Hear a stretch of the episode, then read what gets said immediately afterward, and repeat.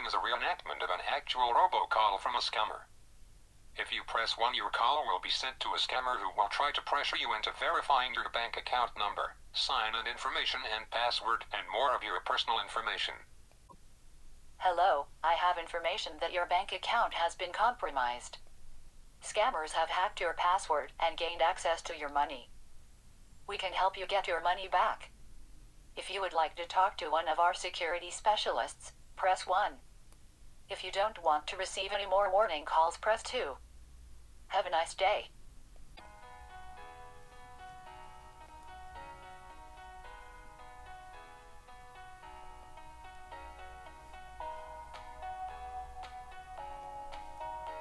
Hello, this is Samantha and Mike with another podcast about scams. People are sending fake robocalls by the thousands, hoping some people will panic and give them their private information. Unsolicited robocalls are illegal. I can't understand why anyone would give out their bank information to a stranger on the phone. Wouldn't the bank already have that info? Why would they call you up for it? According to the Federal Trade Commission, in three minutes, or the time it takes to listen to this podcast, American consumers will receive about 350,000 unwanted calls to their homes, businesses, and mobile phones.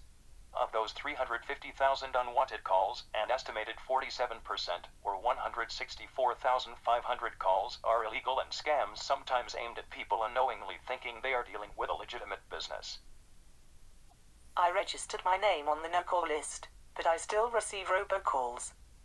They always call around dinner time while I'm trying to enjoy a meal. Scammers don't care if you're on the no call list. They will call you anyway, they don't worry about it because they're crooks. The Federal Trade Commission estimates the cost of these calls to consumers is at least $3 billion per year from lost time alone, not including monetary losses by fraud. I know most carriers provide blocking services offered today for free to the consumer. In time, maybe robocalls won't be so profitable. You should be aware that their phone number showing on your cell phone might have been spoofed with a fake phone number.